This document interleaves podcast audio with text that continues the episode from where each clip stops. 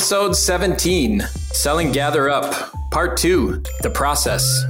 Welcome to the SaaS Venture Podcast, sharing the adventure of leading and growing a bootstrapped SaaS company. Hear the experiences, challenges, wins, and losses shared in each episode. From Aaron Weiche of Gather Up and Darren Shaw of Whitespark. Let's go.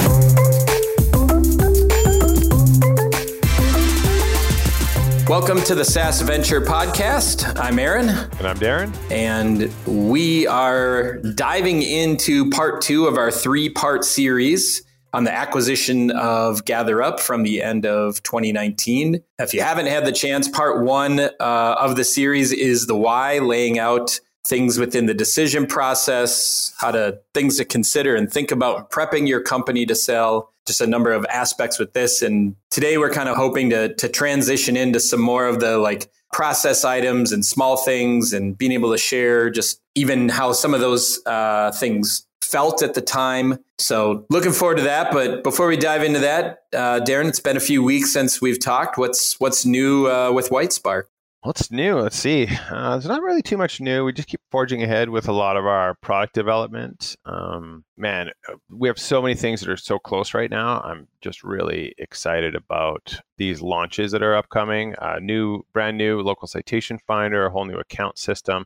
These are just on the cusp of being launched, and uh, it's funny because we have this local citation finder and it's been quite neglected for years as we build other things in the company and it's truly like we get 300 free users signing up for that every week and there's a, nice. and a lot of those are converting but it's amazing to me that they're converting to the existing product because it's it's old, it's outdated, the data is not great, but uh, and so it's I look at that and I think I can't wait to launch the new one. And I think when we launch the new one, our churn rate will plummet, our our sign up rate will drastically increase. I think it's going to be huge for the company. So yeah, we've got lots of things going to go right now. Busy with that. I don't have any trips planned until June. So yeah, I'm going to see you in Minneapolis in June. That'll be good. Yeah, Minnesota Search. We'll have a great time as always. Have a few beers. Yep, looking forward maybe, Maybe come up with, you know, another crazy idea like to start a podcast or something. Yeah, we'll start a different podcast. uh, that's awesome. Hey, I, I know the feeling with like uh, where you're at with when you're right on the cusp of launching things. That was me towards the end of December and then January, where it was like we kind of had three, four features that were kind of log jammed together, and then they were starting to shake loose. Um, and then really we just had to start mapping out like, okay, what's our cadence of releasing one of them kind of mm-hmm. every two weeks so that we had the right marketing message and exactly. we, the team, yeah. team could focus on launching it the right way and landing the right way and then yeah. calm the waters and then cycle back to the next one. And yeah, we've, we've been in that sequence here from mid January and it'll keep going uh, through the end of this month. So it, it's so fun when you have um, features coming out uh, yeah. that you know will make an impact and getting to to put them out there. It's a funny thing that I'm trying to get better at, but I have this tendency like once we start building something, I just want to keep adding stuff to it. I'm like, oh, we could do this and we could do this and we could do that, and then and then the the project scope just keeps creeping and we never launched the damn thing. so I'm trying to get to this this point where we're like we're like shut off. It's like, okay, Darren, you got ideas, you put them on the on the phase 2 list and we're going to get this core functionality released. And then the beauty is you've got multiple releases and you've got multiple opportunities to push more marketing and and more you know just promoting of the product every time so if i take some if i just kept working on it then we'd have one big massive release or we do like the basic release and then you know five other releases after that as we keep adding all these extra functions that i want to build i've actually gotten a lot better at that in the last year or so uh, I used to be very similar to what you're describing, where it was like, yeah. and one more thing, and one more thing, and one more thing. Yeah, and totally.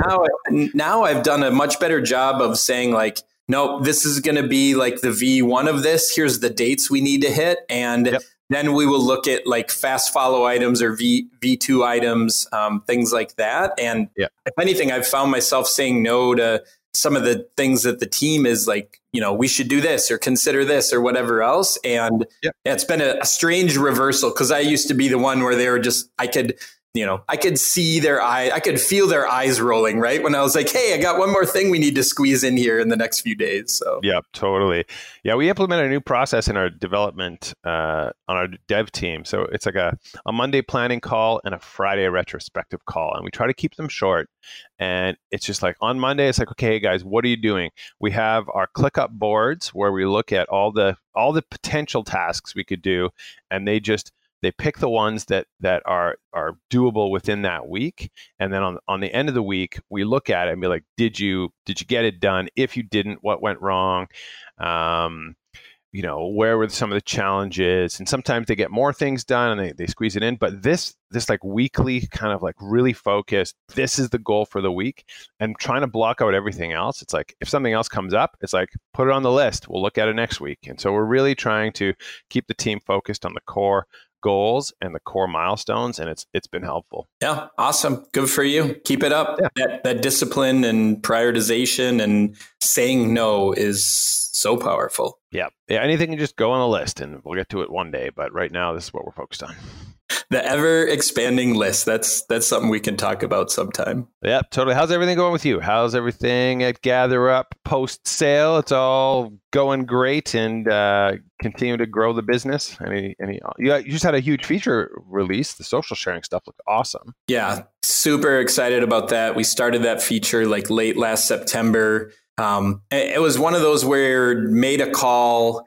we had it slated later, but with the drop of uh, schema stars in search results yep. uh, from the review widget, we really felt like we wanted to get a marketing feature back out there that was uh, visible and tangible, got people excited. So oh, yeah. social sharing was probably more slated to like start work right about now, but instead uh, we we pushed that ahead of some other things. So yeah, it's a, a great feature. It basically gives you um, one more way to use your reviews, and that um, you know, we created a feature so it would turn your review into uh, a visual image that you can then share on social media channels. Um, yeah. And it's it's fun. I have uh, I'm kind of putting together a post where you know what, what we're really saying is like a review just isn't a review and with gather up we can amplify it five different ways and so you really want to maximize that review instead of like all right, we mm-hmm. got it here it sits on the shelf in our you know uh, Google My Business reviews. Um, but it's really helping people understand like here's how you use it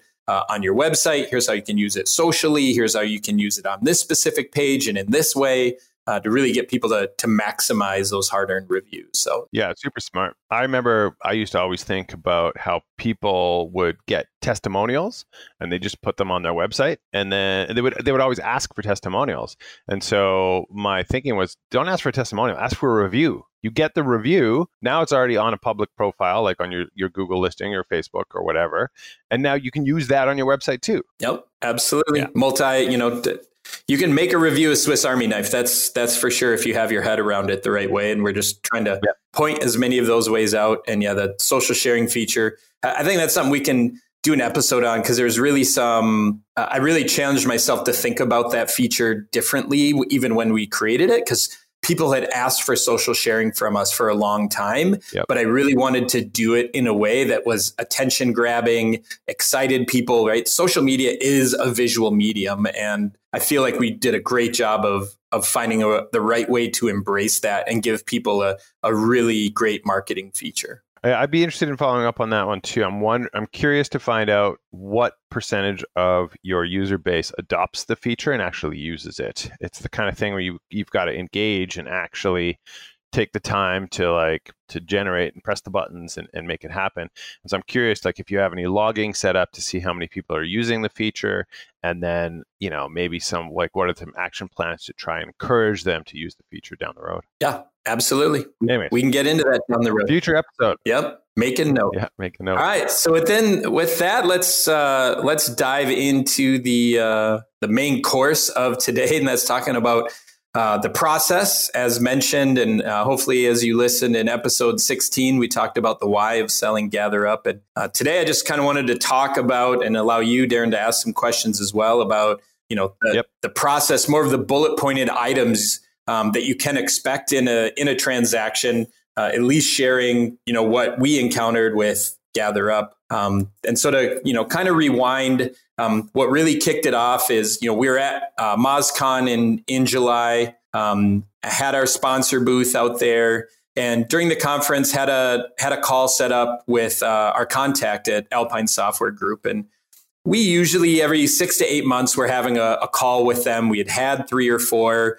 and it was just a normal check-in you know building relationship them asking you know how we're doing how do things look for you guys moving forward all of those different pieces. Um, mm-hmm. and you know just walking around in between a break at, at MozCon doing the call and at the end of the 15 20 minute call you know just wrapped up with them saying hey we're you know we're serious. We, we would you know like to put uh, a number in front of you guys and and make a real offer. And it was like, nice. yeah, okay. And they're like, you were the only one on that call, so they just mentioned that to you. Uh, no, it was myself and Don. We are the two that were usually um, doing them with him. So Don Campbell and I right. uh, on the call, uh, one of our original co-founders. Yeah. And yeah, they basically just needed, you know, three or four uh, pieces and said, hey, we'll have a, a, verbal offer to you in, you know, three to four days if you can hand these things uh, across. So at this point, you must have been sharing like financials and stuff in order for them to consider an offer. Yep. Yeah, we shared a 2018 and 2019 P&L with them, so gave them, uh, you know, at that time about 18 months uh, of history for how we were doing. Um, yep. And yeah, that between that and then just kind of a, uh, you know, a, a scrubbed client list so they could see like the accounts and sizes without the name to it, uh, just to understand right. the the spread um, yep. of what was there. And those are really the two uh, main items that were there. Were they interested in your like uh, your uh, like organizational structure, like you know the who are your all your employees and, and what are the roles and all that kind of stuff? Did you have to share that stuff too? Uh, yeah, not right off the bat, um, but that definitely came into play. So it's like um, that happened within the four days. They made the the verbal offer. Um, you know, we we discussed uh, again as we talked about last episode. We kind of already had a uh, you know we had a line drawn in the sand of what we'd be interested in. This was uh, you know uh, above that line. Um, so we're like, all right, yeah, we're definitely interested, and we set up a face to face meeting for about two weeks down the road after getting the the verbal offer. I was going to ask one thing, like, did when you so i'm just like okay what what is it that makes one of these companies decide oh yeah this is a company we want to make an offer for and i'm curious about your growth rate over the two years of financials you gave them. And so like did you have a 100% 300% growth over that period or something like that? So what a lot of them well everybody kind of has their own um, but I think uh, Alpine Software Group definitely was anchored to the rule of 40. Um, and if you're if you like understand the rule of 40, it's your you know growth rate and profit margin exceeding 40%. Um, okay. And for us, we were well above that. You know, our growth rate was usually around that 40% year over year. Um, and you know uh, a healthy profit margin as well. So we definitely fit into that piece. Um, and this again, where it was helpful and came in that they had already purchased a competitor of ours, so they understood the space and the opportunity yep. and and you know not not just the metrics of a SaaS business, but they really understood the metrics of a reputation management business in in the SaaS space. Yeah, yeah. All right, cool. Yeah. So then next, the uh, four of us, Don, Thomas, uh, Mike, and myself, um, we flew out to San Francisco. Um, and here we kind of had like a, you know, three quarters of a day planned out. Um, so it was, you know, talking a little bit more in depth uh, about the business as a whole, answering high level questions on customers and tech stack, um, taking a look at the. That's where we shared an org chart and a breakdown of the company, and you know, calling out uh, certain uh, performers and and things like that with it. Um, yep. So you know, a much deeper uh, level with it. Um, it, it wasn't too difficult uh, for us just because we'd always been very uh, transparent and we had a lot of our stuff in order. So it was really easy for us to talk about uh, a lot of those things and and lay them out. Um, mm-hmm. And it, it, was a nice kind of introduction to and understanding how they were thinking, what they thought about us. Started to give um, you know some insight to what was important to them and why they looked at us and the positioning of their offer and and things like that. Were there any surprising things in that meeting where you were like, "Oh, we didn't think about kind of this from a sales perspective that came up?" You're like, "Oh, we're going to have to go and get that stuff organized." Yeah, not so much. I mean, the the no. one the one thing that you know, a couple of things that were really interesting uh, to me is, you know, one in between the two weeks, um, you know, in and in compiling this stuff together, it, it really made, um, and I would say myself and and uh, Mike, we really started to think a lot about their offer and you know what what do we feel like we're actually worth right because now you yeah. now you have this number and and there's so much it's not like you get this handbook that says like hey you know your company should be worth this or this multiple or whatever like you know you get some industry benchmarks and different things um, like that uh, yeah. but it really allowed us to like dig a little bit deeper on it and you know we actually went to that meeting with you know already getting everyone on the, the same page. Mike and I were very gung ho, and and Thomas and Don ended up, you know, kind of agreeing and say, hey, you know, you guys feel that way. We'll let you lead the way. Um, and it, it, you know, really put a lot of confidence in our corner when I looked at it. Like I, I felt like we were pretty unique in where we were sitting as far as like, you know, who else in our space could be acquired. Um, right. And and understanding that was definitely huge on your confidence side. Um, and so we went in and we had a, a, counter to our offer that, you know, was roughly about a, a 20% increase from where we started. Um, mm-hmm. So it was a, it was a sizable gain to the offer and, you know, put that out there at the end of our meeting with our, our contact. And he's like, all right, you know, today was great. Liked everything we heard. Let me bring that back to our team. And, um, then yeah, they, they called the next day and said that, you know, they, they agreed they agreed to our counter and the structure of the deal all stayed the same and and everything else and they were interested to yeah. put together the the letter of intent it's got to be so hard to like okay so you you they give you an offer you think okay well I think we're worth a bit more than that. You're going to counter with a 20% increase. And then they accept it right away. And you're like, dang, we should have done 30. did, did, that, did that ever cross your mind? Like, did we, did we get the numbers right? Did you get as much as you, you feel like it was worth? Yeah, I, I, I didn't feel that way. Um, but you definitely felt scary thinking like, okay, they gave you this number that was a, a good number, right? Like, you it it obviously grabbed our attention. It met kind of the minimum needs we had already outlined. Um, but it is scary then going in at the end and saying like, okay, we feel the numbers this, and you yeah. you really don't know. Even though like you can have a good feeling, you can like the conversations, but what if that number took you to the point where they said, you know what, at that number we're we're just not interested, and we actually, you know, we were wavering a little bit, so we'll actually just pull the offer off the table, right? Like yeah, that sure. that is a possibility. Now, when you like you, when you can emotionally step out of it, you realize that that probably is a little bit silly. Um, but at the time, yeah, they would counter if they didn't like it. Yeah, at the time, you feel so much emotion about it like you have excitement you have fear you have unknown you have all these different things that you know thinking logically is really hard in this entire process um, right, right. And a couple of things that I really kept in mind is, you know, one, I had read Rand Fishkin's book on, you know, Lost and Founder and his history of the HubSpot offer and,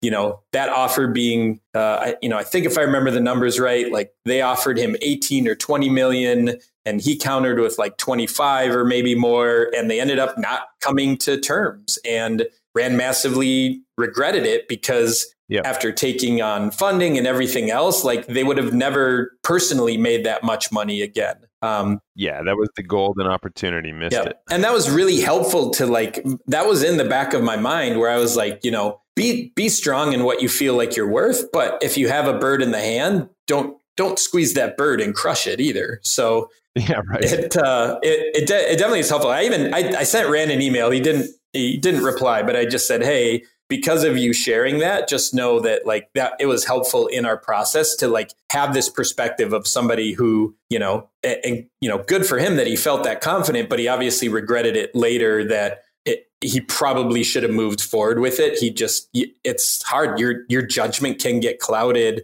between emotion and you know maybe yeah. some greed the fear of the unknown like all, all of those different things with it yeah yeah i'm surprised he didn't reply yeah, he, usually uh, uh, uh, would with it. I don't know. Maybe I hit his spam folder. Who knows? But anyway, yeah. I just I wanted to give him props for sharing his story and let him know that it actually you know mattered in a significant transaction uh, of the same nature. Totally. So yeah, yeah. I've got that book. I've read the first chapter, but you know, you know how books are. They just sit on your side side table, and you, oh, I got a lot of first chapters read. Yep, so do I. But that one I read all the way through. I'm glad I did. Yeah. Um, you know, so once once that happened, you know, the next thing that we did in, internally that I would stress to people, especially if you have partners you know mul- multiple shareholders is uh, we had our cfo put a mock-up of flow of funds right? Because you have this number and it's really easy to yep. look at it and say oh here's my percent and it's of this number. But there's a lot of other things inside of that number in what gets taken off the top in uh, legal fees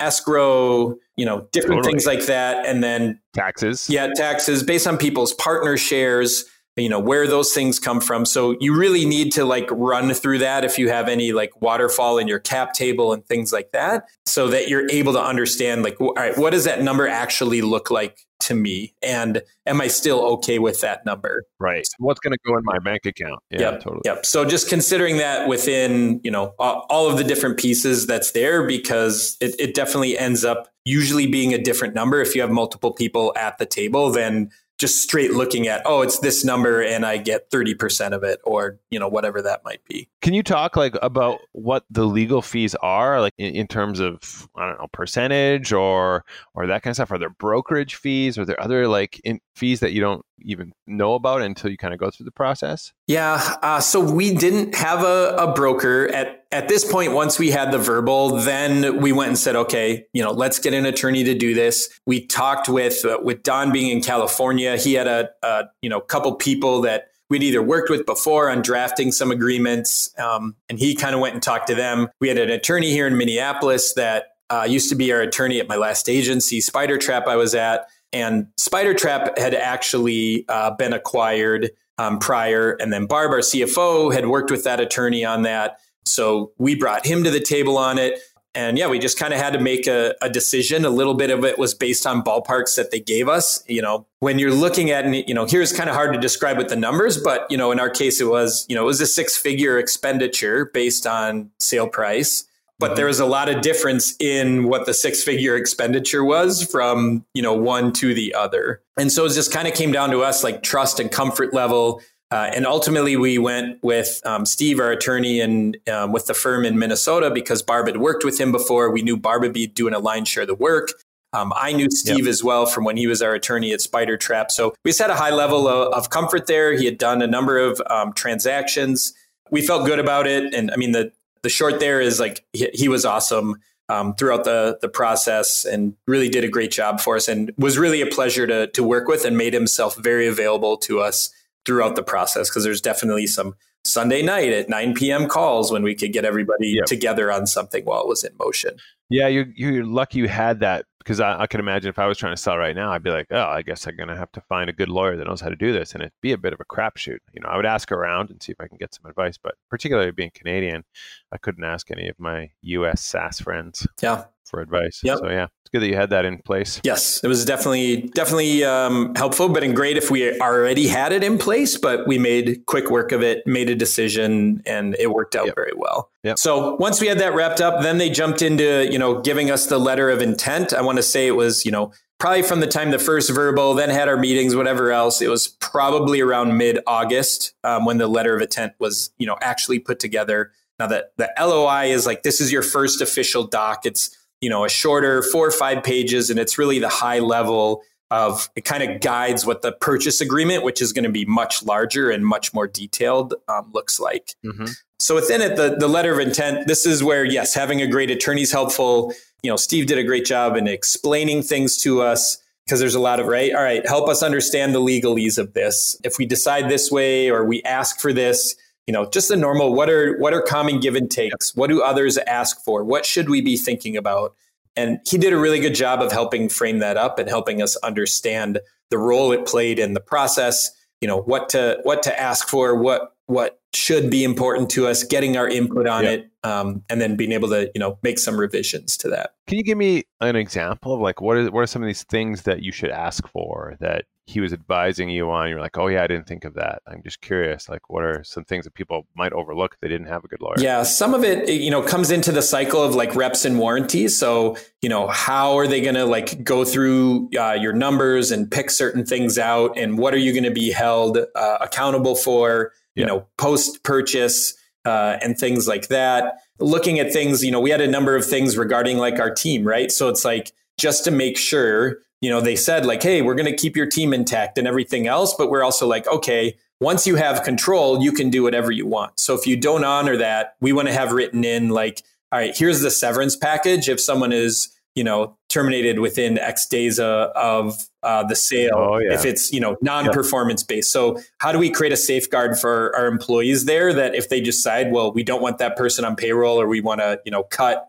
what your payroll is or people in certain roles, um, that they were going to walk away, you know, well taken care of and have good runway to find their next opportunity. Smart, yeah, that's the kind of stuff that a lawyer will catch and, and help help you think about. Yep. Make sure that you have that in place. Yep. Was there anything in in the agreement that was like, you know, warranties like oh if we end up buying the company and this this or this happens we can reverse the deal. It was were there any clauses like that in any of your like either in your purchase agreement or your LOI yeah you're you're you're going to have certain things with that. It's not so much reverse the deal but it just gets into you know who who's going to pay if that happens right? Because really you're trying to yeah. slice and dice like we're either buying and we're assuming this responsibility or we're buying but we're not going to assume this responsibility right if this this is we already see this could be a possible issue a tax issue or something like that and yep. you are going to be responsible for that we're not going to take that on so there are definitely um, pieces like that to it. Yeah, makes sense. Mm-hmm. Non-compete timing, you know, things like that. Th- those are all pieces that you get a little bit more um, detailed on and, and take a look at. Like I said, again, it's like the high level, most important things and, and elements of that are in that letter of intent. Now, in comparison, it's like, all right, you know, a couple of back and forths. We agree on the letter of intent, um, and then kind of starts like the the full process. And then once you get going on that, then the attorneys from their side start putting together the purchase agreement. Now, the purchase agreement ends up being, uh, I, I don't know if I can remember in our case, but it's probably somewhere between like 60 to 80 pages, right? So over a, a 10x factor. And, and, then it is, it's every little detail uh, and every little uh, element to all the things that are there. That sounds painful, man. Like I, I find a 10 page legal document painful enough, but geez, that sounds like so much reading and so much the legalese. And it's just, uh, I do, do not enjoy slogging through legal documents of that size. Yeah. And that's where it comes in again, having a great attorney, having great advice, someone that you can trust to read every word. So maybe you don't have to read every word, right? Like you can get the summary, yeah. right? Where Steve would come to us, our attorney, and say, like, all right, out of these things, here's the 11 things that I think you guys should care about based on everything we've discussed and what I know you want out of this and what's important to you. And so let's talk about these 11. Let me explain them.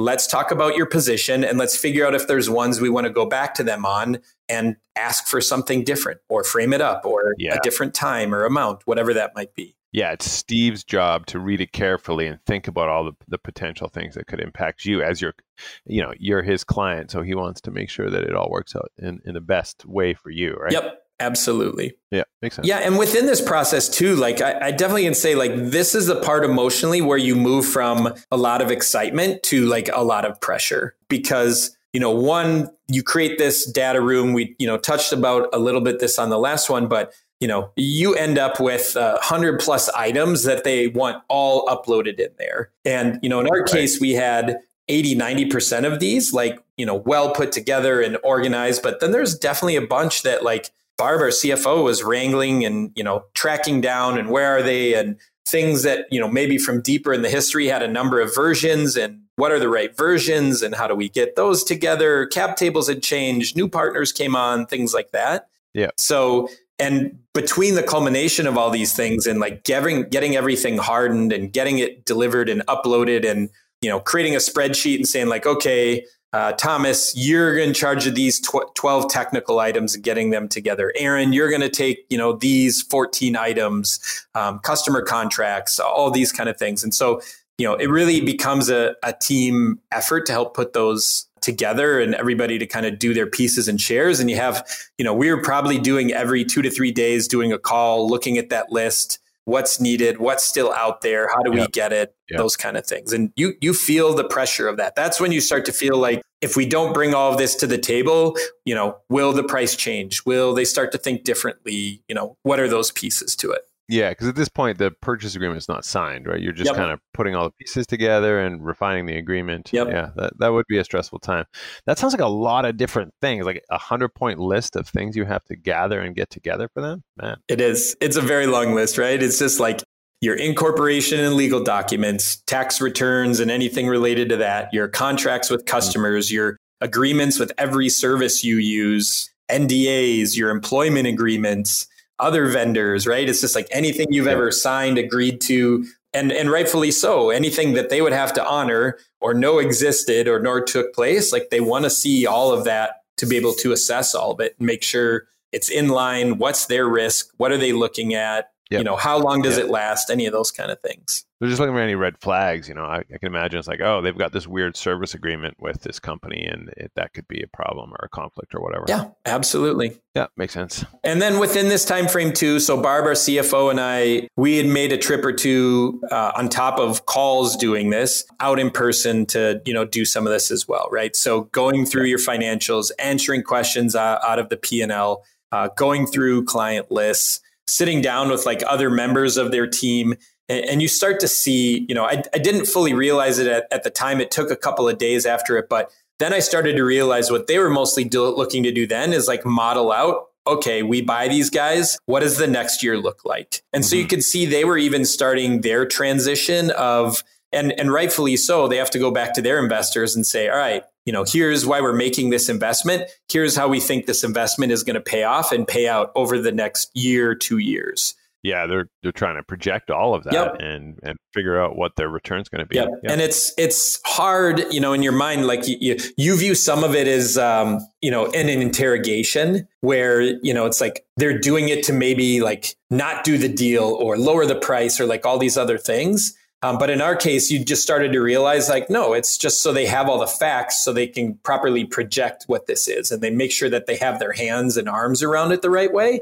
Uh, more more Yep. than anything else, and that that definitely took me a little bit, and then I had to you know kind of try to preach that to the rest of our partners just because you know everybody comes in with their own angle on you know trust and are they going to try to do this and depending upon what horror stories you've read about and and it happens right? Transactions fall apart and all of those other things. Um, so it's hard not to be influenced by some of of that fear. Mhm. but as you you know as i start to as i started to see some of these pieces come together it was trying to get everybody else on board like it, here's the why and why they're doing this right? It's not to blow the deal up. It's not to try to claw back money out of it. It's not to try to lower the price. It, it's to really get their arms around once we get this what are we going to do to maximize it even more and they have due diligence to go back to their investors and do their own reporting and proposals and like all those kind of things to make everyone on their side providing the money comfortable with the deal. Yeah, totally. They absolutely have to justify it and they have to have a plan in place for like how they're going to turn their investment into three, four, ten times that, right? That's their goal. So yeah, Absolutely. got to think about it from that perspective. And they're going to, of course, need all of that information. Mean, I could feel that myself. Like if I was in that position, being like, oh, all of this work and, and why do they want all this and starting to stress about it. But yeah, I think it, that's a pretty solid point that you have to think about it from their perspective and, and what their goal is with this acquisition. Yep. And it, it just gets more important to like, you know, what does your gut tell you about the group that you're talking to and, and who you're doing business with, right? And right from the start, our, our, our contact at Alpine Software Group, Jake Brodsky, was like always on the up and up, always straightforward. Anytime if communication got off on email, he and I would get on a call and we'd each explain our why, and we would easily be back on the same page. Yeah. My, my hope is that anyone doing this, like you end up with a stand up person like Jake was on our side, because it made it really easy for me not to focus on all the what ifs and to be able to focus on the why we're doing this. They're being true to their word. I understand where they're coming from. They understand where we're coming from when we make an ask. And that, that just makes it so much easier. And, and I know, you know, there's probably plenty of deals that just don't have those elements. And I feel for that because it's already stressful without hide and seek and some dishonesty and, you know, hand tricks to try to throw people off or get their attention somewhere else. Yeah. How much time passed between the letter of intent and the signing of the per- the full purchase agreement? Yeah. So like first letter of intent, like I said, was mid August. And then our like final signing was basically like October 31st. it was Halloween day. Right, and then like three and a half months. Yep. Yep. So, you know, a pretty fast track. We we were on track to close a little bit um, earlier, but we we hit a hurdle in the middle, and without going in, into details, it was one that everybody worked together and was kind of multifaceted to to work through. But the thing I would just tell people is like expect there to be some hurdles. Like I feel like we had our stuff in really good order for the size company we were, how long we'd been around, things like that. I feel like we always operated from a very high quality, well organized, well processed standpoint. Yeah. And it we still hit some stuff, right? Where it's just like and you just have to have your mind around like this is not going to be a straight point A to point B. There's going to be some mm-hmm. curves in it and just as you do in business, like come at it solution focused, be ready to do the work to communicate, keep everybody on track, keep communicating and you can likely find a resolution as long as it's like, you know, coming from the right place with the right things in mind. Yeah, makes sense. Okay, you're you're working on getting all these documents together. What what are some of the other stuff that they they're asking for you? Yeah, the the technical audit. So this is where they go and kind of uh, embed themselves in your environment. They're looking for yep. you know what open source software are you using? What other software that contains licenses? Do you have everything in place? You know how much of it is you know your own uh, created code to some extent, you know, how solid does it look? They're asking a lot of questions around your methodologies and development. What outages have you had? Uh, things like that. They're assessing the reliability mm. and things like that. So, you know, that that side we felt like um, pretty good. You know, I've been in the world of development and websites and apps and things like that for long enough where I felt like I felt very confident that our stuff was good. And I shared this last time, like after that part of it, yeah. like they definitely complimented us and said, like, of their 20 plus acquisitions, like we were right there as, you know, if not the best of what they had gone through before. So nice. yeah, huge kudos to our team and, you know, just everybody's dedication to quality on that side. But like that became one of the big positives for us. Do they assess your documentation? Oh yeah. Like your code documentation? Yep. Yeah. yeah. They, I mean, they really look at like every um, aspect of it. And I don't even know all of the aspects, right, that they would look at it um, internally, but configuration, documentation, process, security, um, performance, like all of those things, they want to understand as much of that as possible because you know, and I, and I know to some extent they probably have had a few purchases where if you don't do enough digging, you get in, and once you open up the hood, then it's like, oh, okay, we got to rebuild here on some of these aspects. I've heard that. Yeah, I actually heard that with some acquisitions where they bought the company and they're like, oh, great, now we're gonna spend the next two years rebuilding this from scratch because it's got so much technical debt. yeah, it. yep, and time is money. So. Yep. Uh, another thing that uh, then we started to do is, you know, they wanted a, a, they came to us and said, hey, we want to talk to customers in this area. Uh, and so roughly, uh, you know, somewhere around uh, 10 to 15 of our customers. Um, and I know you ended up being one of those. Yeah, um, I had one of those. Yep. And you know how we just positioned it, right? We did a reach out and just said like, "Hey, we're bringing on this firm to assess how our clients feel about us. They're going to do an interview yep. with you. It's a 20, 30 minute conversation. Um, so just making it look, you know, natural to our customers and asking them would they be willing to help and and give their feedback and opinion on it. I was so positive on that call. It's probably the reason you guys closed the deal. I was just like, I had so many good things to say. Dinner and beers coming your way this summer. Great. yeah. So yeah, and that obviously, I mean, that it was actually kind of fun got to read the transcripts of, of those after everything closed. Oh, that's good. Yeah, and yeah. Uh, you know, overwhelmingly positive, and it's you know, in that form and in being a little bit longer, even though I feel like we have great relationships, we hear from a lot of our customers, we use our product to ask our customers how they feel about us. Oh, totally, um, yeah. Yeah. So within that, it was cool to kind of read all that and to be able to share it, um, you know, across our team as well, just to see how customers felt. Yep. Yep. So, you know, then, you know, by now we're in like, you know, mid October, we're coming close to the end. And at this point, you kind of transition and you realize, all right, the major hurdles have been dealt with. We're on track. You're trying to find and outline a close date. Uh, and you start to look forward, right? And for me, I had to really start putting a lot of thought around like, okay, what does the end of this purchase look like? Because I've never done it before. So, mm-hmm. what are the elements within the purchase agreement in itself? And then you start thinking about the transition items that are there. For sure. Right. And there's yeah. all kinds of small details that you realize are are going to change, going to be different. And then you start thinking about the communication of this, right? And to me, this was something that was really important to us. So you have to start aligning and kind of putting together a framework like, okay, if we're going to sign papers on this day, then the next day we're going to do one-on-ones with all of our employees and lay everything out for them because you know you're not talking we chose not to you know tell any of them through this process because of it can be a large distraction. You can cause people to panic and be worried like oh if we sell then my job will be eliminated so i'd rather just go find another job. So there's definitely a lot of reasons why you wouldn't want to go to your entire team and say hey we're working on selling and it's going to be a great thing. And for yeah, the totally. for the next 90 days or more it's going to be drawn out. But don't worry we'll take care of it right? You're better off to in my opinion just do the work handle that side. That's part of your job as an owner and an executive is to like shield them from that.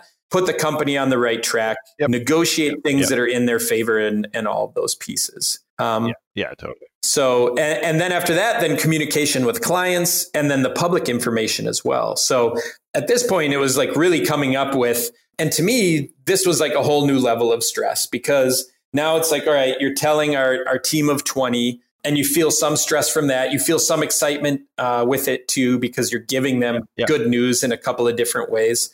But then knowing you're going to send out an email to your, you know, thousands of customers, that's scary, yep. right? And like, what's going to come back from that? How are they going to feel about it? You know all of those different things. And then the last piece you know once you go public like that's totally the easy part. And man did that feel a lot better. But you know from the time we signed to it being public was you know 15 days so yeah, so there's like two week sort of period of just limbo. Yeah. it's like it's done, but we can't tell anybody. Yep. the sort of awkward situation. Yeah. yeah. And so you know when when we signed that day and had everything signed, and then Mike Blumenthal and I, since we were both staying on, we just started jumping on Slack and grabbing our people. Right, we had put everyone a list together. We had put together a, kind of a, a script that said like, all right, we're selling. Here's here two. Here's why we're doing it your job isn't going anywhere. Like the, our great team is part of the reason that they wanted us. Yep. We had also set aside a percentage of the sale as a bonus to employees.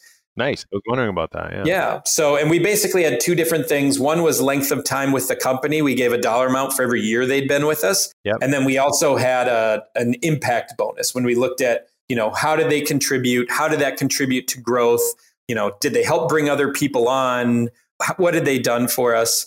Um, things like that. And so it, it, was cool. Like some of our people, you know, got more than their their year of salary out of out of this bonus. Um, Amazing. Yeah, yeah. So everyone was probably pretty happy about it, right? Did anyone have any like notable concerns where you're like, oh yeah, I didn't think about that? Where like either an employee or a customer that was uh, you know maybe not so happy about the deal or was everybody happy about it um i mean there's a, a, few from each bucket right? I mean you definitely have people who are more anxious about things like that. You know overwhelmingly from our team and I, this made me feel really good as a as a person and as a leader. Overwhelmingly most of them said when we you know asked about questions fears you know and we're doing this saying like hey we know you just got this news and let's be honest, we're still working our way through it 90 days later. You know, mm-hmm. but is there anything top of mind? And uh, overwhelmingly, a majority of them replied to that with, I trust you guys and yeah. I trust you to make the right decisions. And so I trust you on this, and we'll find out on some of the other things. But I, I don't think for a second you'd make a decision that would put us um, in harm or in a in a bad spot. And that to me was like that was really gratifying, even more so than yes, it was great to give financial rewards uh, to people who had been with the company a long time and hopefully help propel them further in life, retirement, day to day living, whatever whatever that is. Like we had one team member that was like, "Man, I've been saving to buy a house. Like this puts me over the top." So helping someone buy a house out of that was awesome. We had more, yeah, we had more than a couple people cry. Very common where they would just say, "Can you repeat that amount again?" Right? They wanted to make sure that they heard it correctly. Sure. So yeah, so that that part was really cool, and that took a lot of weight off my shoulders for about like 24 hours, and then like you know six days later was the announcement to our customers, which that one just based on mass was much harder. And I can say there again, we I probably got you know the email came directly from me. and I probably had about 30 to 40 replies were like, congrats, couldn't have happened to a nicer yeah. group. We're excited for you guys. Yeah. We're excited you're staying on board, you know, things like that. Just very supportive, right? They're they're working for the same things in their own business. And they totally took a stance of instead of, oh, how might this impact me? They're just like, I celebrate you as an entrepreneur and as a business person. That was really cool. Nice. Yeah, there wasn't a single customer that was that was concerned about it or Oh, no, we totally did. So, funny enough, after I send it, the first email I get, like 10 seconds later, I get a reply that's just a one line, cancel my account right now. Are you kidding? No, that was a joke. No, right? not a joke. And the thing was, right? So the company, uh, Alpine Software Group, had already purchased our competitor, Grade.us. This customer, oh, and then they switched. Yes, this customer was with Grade.us, didn't like them, switched to us.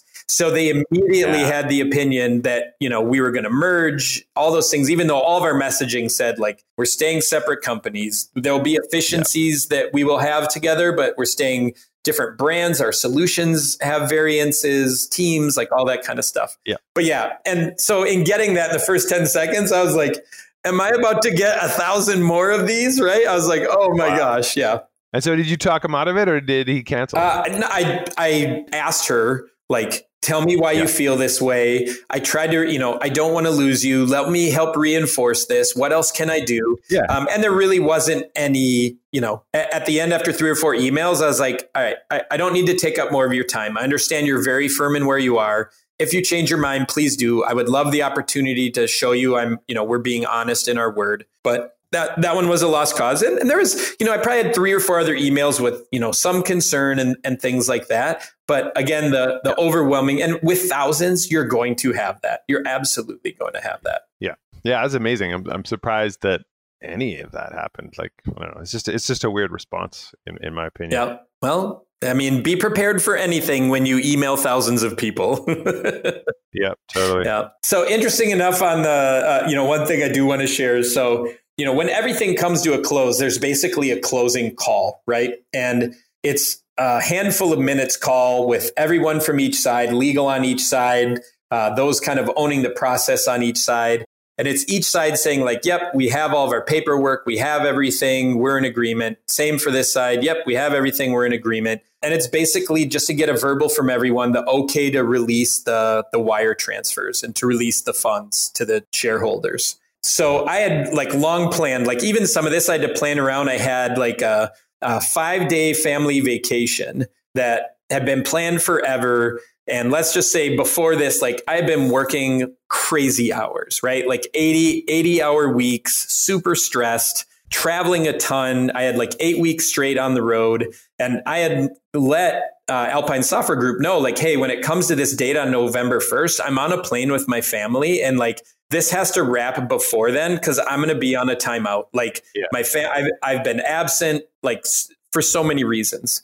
And so based on the way things fall, like I'm like, okay, I can do the call that morning before like we get on the plane or whatever. I was hoping, you know, in a perfect world, uh, my wife and I and our four kids will be through security. I'll go to the Delta Sky Club. I'll take the call. All will be great. I'll come back and hug the family and we'll get on our flight and head off to sunny San Diego. Well, yeah. We were behind, of course, right? Four kids, everyone packed, packing out the door. So literally when the time comes for this call at like 10 or 10:30, I can't remember which one it was, but I'm in line at TSA and we were like 3 away from, you know, getting our uh, IDs scanned and boarding pass scanned to go through X-ray and, and the scanner. So I just tell my wife, like, you go with the kids. I have to make the call right now. I like step back a few people in line and I like I yeah. take the call for this to close the deal in in the line of TSA. So I, I will never ever forget, you know, that that was the case. And I was like super stressed about it. And then it ended up being all of a two minute call and just hung up right. and went and rejoined the family in the X ray line and we were off. That's it. Yeah. Yeah, you're not even supposed to be on your phone when you're at the TSA. I think. Yeah, I'm surprised you didn't get tased. Yeah. You're like in the middle of the call, and someone comes and tases. Yeah, I'm like, yes, no, and the deal's off, right? The deal's off. Yeah. yeah, you didn't finish the call. Yeah. Um, yeah. Interesting enough, right? A lot of uh, uh, founders, shareholders would talk about, right? It's that it's real when the the wire transfer hits your account. Well, you know, funny story for me there. Like mine was going to uh, my investment bank, so it had to like hop a couple of banks. And basically, my wire got like stuck at one of the banks. And so my money didn't hit for like another four to five days. I had to make calls on it. I had to help them track it down through routing numbers. Like it was, it was yeah. very like non-climactic at all, right? Where it's like some of the other guys are like within an hour or two are like, I got it, yeah, and whatever else. Yeah, popping the champagne yeah. and, yeah. and you're like trying to find your yeah, money. And I didn't even tell them any of that. Like this is probably the first time I'm like sharing this out loud where it was just like after a day or two, I was like, what's going on? Right. And then uh, my investment bank helped kind of track that down and everything else. But it was very anticlimactic, whereas finally, where I could open the app and like see the money was there. And it was just like, I think we were sitting out on the patio already having a drink at the hotel in San Diego, right on the beach. And I just go, hey, my money did show up. And we're just like, cheers. So, yeah. but, yeah, awesome. That, that's, that's funny. You have to like, you're stressing about when's my money going to show up. But yep. So anyway, all's well that ends well. It all worked out. All worked out. It did. So yeah, now now what's next? What are we going to talk about next podcast? Yeah, part three. Um, I, I want to dive into some of the transition things, right, and share. Yeah. You know, there's some interesting aspects. Um, you know, emotionally going from you run this race, you run the race to the finish line, and then you're kind of like, what's my new motivation? Right. It's like you always had this carrot of your your equity and selling the business and getting this exit and outcome.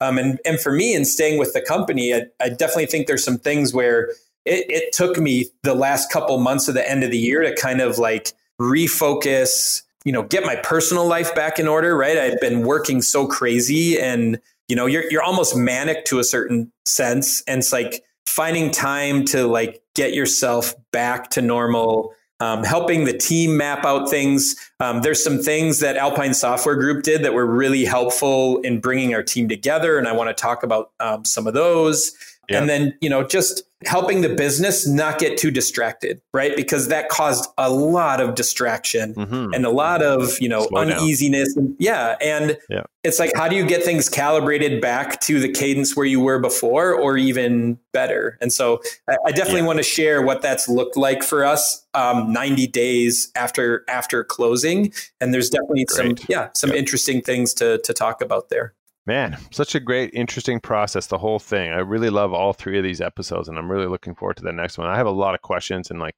that whole feeling, like when you sell your company, like how does it change? You know, there's so many things to think about, so many new details to incorporate into your, you know, your company culture and your processes. So yeah, I'm really looking forward to that. I, I wish truthfully, and, and this has been great to like talk about this, and it forces me to think about some of it and put it on paper in our notes to talk about these angles. But you know, I really wish we could have done like a, a reality show out of it. Yeah, that'd be amazing. Yeah, I would have loved to see a more accurate view of even how I was during this, right? It's because I, I truly don't even know, right? My my wife Marcy has definitely provided me some some insight and man, she was amazing, right? Like she got that I needed so much room to operate and I was so stressed. Yeah and she did everything she could to like keep me grounded and centered and this isn't the world it's not everything and and everything else and but then also give me the room to like go work crazy and not be there at kids events and things like that because I'm you know yeah. working on all these things nonstop so it it would definitely it would be interesting to be able to look at it from the outside and see how you were and be like you know do i recognize myself in that moment like what i see totally. what i see now does that match up with what i thought i felt at that moment that that would be really yep. interesting yeah, you just need the cameras following you through the whole process, and then you could go back and review it. Yeah, I'm sh- little self reflection. Yeah, I don't think I would be as dramatic as like the Real Housewives of whatever city you choose to watch, but I I probably had a moment or two where it's like, all right, Aaron's off the rails a little bit, and then either Marcy or talking to you know one of our partners would definitely help bring me bring me back to where things were. So yeah, the real entrepreneurs of of Minneapolis. uh, awesome! I should I missed opportunity. If I ever get to do this again, I am like calling the networks and being like, "All right, let's do this." Yeah, here's a totally yeah. different reality show you need to make happen. So totally, it'd be great. That would be an amazing show actually. But there'd be all these like things you can and can't say. But you could you could all cut edit it all out, on, put it on the cutting room floor. Yeah, yeah. No, absolutely. I'm surprised that show doesn't exist. Shark Tank people should should do that. Yeah, let's get let's get to a different part of things. Yeah. All right. Well, with that, we should probably wrap. Man, we are pushing an hour, but uh, hopefully everyone listening found this to be extremely beneficial. Thank you for letting me share a pretty amazing chapter out of uh, my business story. That's that's for sure. Thanks so much for sharing it. I feel like man, these these episodes are so valuable. I, I think that you know, for me personally, hearing all of this information is is so useful.